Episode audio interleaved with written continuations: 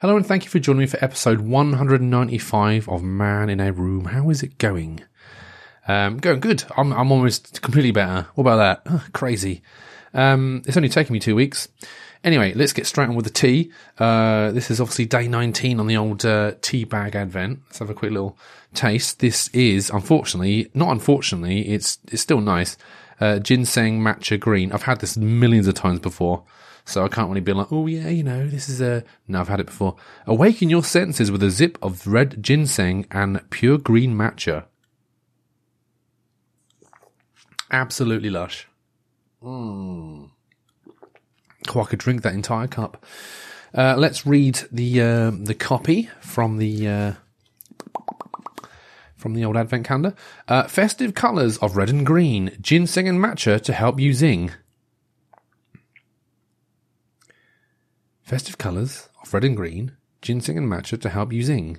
Green, zing. Oh, that kind of works. That's, that's okay. Um, but yeah, I mean that's that's a nice uh, nice cup of uh, cup of uh, the old uh, the old matcha, you know. Anyway, so um, obviously I've started talking about Christmas. I'm sorry, uh, but it had to happen at some point. And uh, today I spent most of my day um, putting up Christmas decorations and all that kind of stuff. Oh, that's a bit late. Is it? Is it too early? Is it too late? What does it matter? But um, so I've been putting up uh, Christmas decorations today, and the funny thing is, is that I've been listening to Christmas music. So me, my brother, and my sister have been putting together a playlist of all like Christmas songs that we love, you know, that we grew up listening to, and all that kind of stuff. And we've got an important rule that we can veto any song that is on there, you know. So if you don't like a song, it's gone, you know. And my sister took away Band Aid, Do They Know It's Christmas? And um, I was like, you what? I like that song. That's one of those songs that I always remember growing up as a kid. The do do do do do do do do do do that bit, you know. I was sort of walking around Wilkinson's looking for last minute gifts because you know the whole pocket money range.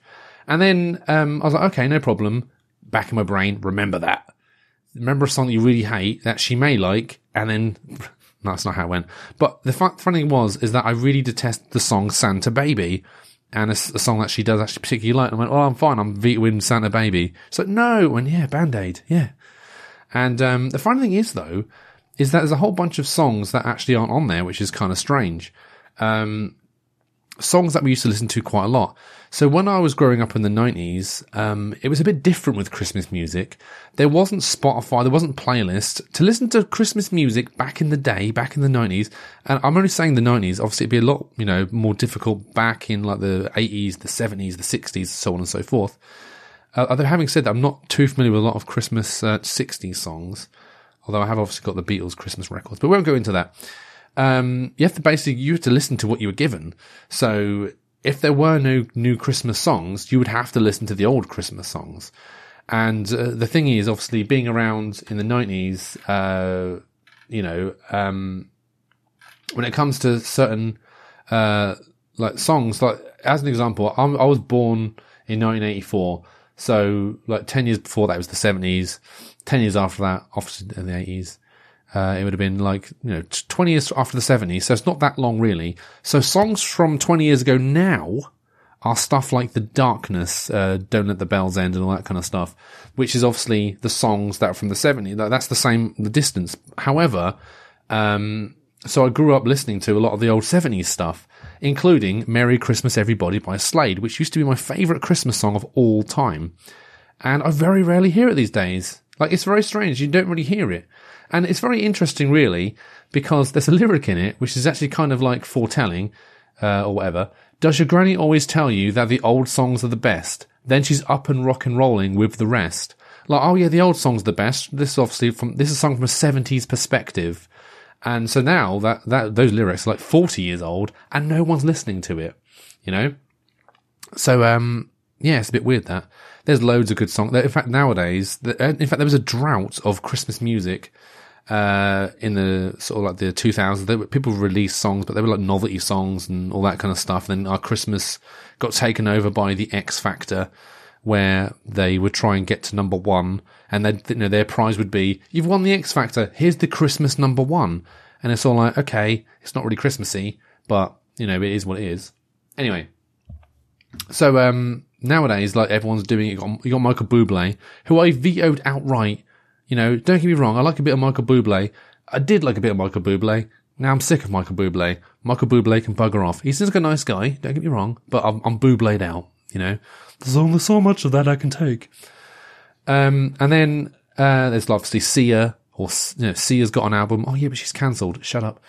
Um, there's just many, many others. Obviously, there's like Miley Cyrus, and I think even what's his George Ezra's got one out. Ed Sheeran, Elton John, so on and so forth. but the um the interesting thing is, so this happened. This, this didn't happen today, by the way. Not with my family. This actually happened at a different time um, earlier in the year when we're listening to Christmas songs. So I've, I've got this Christmas playlist I like to listen to, and um, there's a Christmas song that is like a, like it's just a legendary Christmas song, and that song is the Fairy Tale of New York. Now, a lot of people already know what I'm going to talk about here, and I want to just say that as a, uh, a, a straight white male, um, there's not much I can really sort of weigh in with this conversation, uh, apart from the fact that, um, you know, I think it's ridiculous that people get annoyed with the edited version because basically I'm not going to go into it completely. Everyone knows, most people know the song and it's famous for a couple of reasons. One, because it's an absolute banger, and two, because it has a like a homophobic slur in it. I'm laughing as it's a homophobic homophobic slur. I don't mean to laugh. I'm not making light of the situation, um, but that's usually what people remember the song for.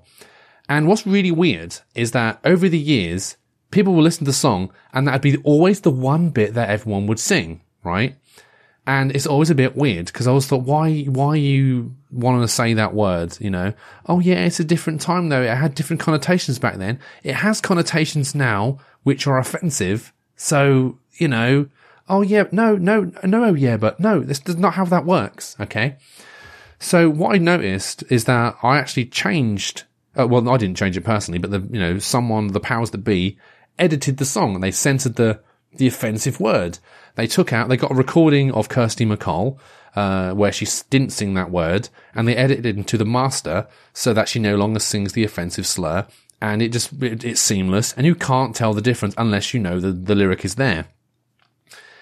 And I remember I put it on my playlist, like the first opportunity I got, like I think it was last year I did it actually. And, uh, I, I thought I'm not going to tell anybody, just see if anyone notices. And then the bit came up and someone started to sing the line. And then they said the, the offensive slur. And they were like, oh, I went, what's up? Oh, it's, this the edited version? I went, yeah. And they were like, oh, no, what, no, what do you, what do you mean? It's like, I don't understand why you, you know, why you're getting upset about your, your apparent, uh, self, um, your, the right that you've given yourself to uh, say a hateful slur each year. Um, I'm sorry I've taken that away from you. Um, but yeah, the other thing is about that whole thing, that whole argument about people getting annoyed about the edited version. The fact that even the Pogues, the Pogues, the actual Pogues, the Pogues that wrote the song, I think they wrote the song. I actually don't know. I believe they wrote the song. Um, they were like, "Yeah, that's fine. Edit it. We don't care. It's fine. It's it's not a big deal. That's it's fine. Edit it." And obviously, Kirsty MacColl, Obviously, she's passed away in like 2001. I'm pretty sure that she would be on the side of like, yeah, did it out. Why would it, I would, I'd happily re-record it probably because she's like a nice lady. Um, but yeah. So, uh, yeah, that's my, my, you know, Christmas, uh, songs I'm talking about. Not, I mean, I haven't really got a lot to talk about on that really, but, um, yeah, it's just, it's just interesting, you know, because as soon as Christmas Day hits, just doesn't sound right anymore, does it? Christmas Day is a bit like, eh.